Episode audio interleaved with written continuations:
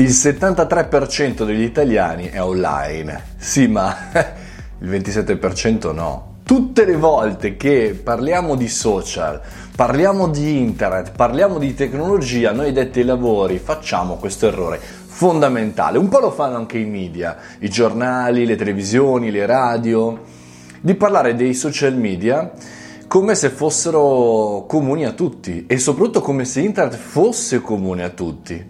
In realtà è un errore che fa anche tantissimo la politica, nostra, italiana, casereccia, popolare, ma anche quella estera, di pensare che tutto il mondo è paese. A proposito, il ventisette per cento degli italiani non è su internet. E wow!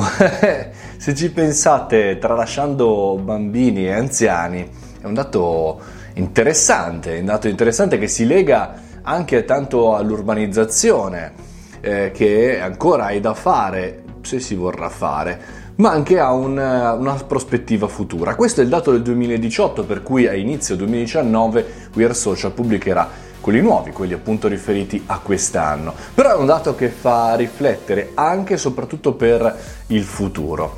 Pensate a cosa accadrà forse prima o poi agli utenti che vorranno uscire dal digitale e magari lanciarsi in tutto quello che è il mondo analogico, scontenti, scappando, e magari quanti non entreranno invece nel digitale per boh, scelte etiche. In futuro ci sarà anche questa scelta etica. Pensate quanti lavori ci saranno per le persone che dovranno aiutare, supportare Eh, le persone che rimarranno nell'analogico. Ad oggi il ventisette per cento degli italiani non è su internet.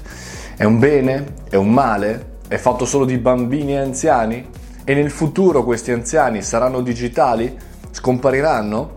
Diventeremo noi anziani digitali? Beh, insomma, alla fine di ogni anno mi piace fare questo resoconto. Lanciatemi le vostre invettive, commenti, insulti, critiche, l'importante è che siano costruttive e riferite ai numeri. Fatemi sapere come mai questo ventisette per cento non è sull'internet.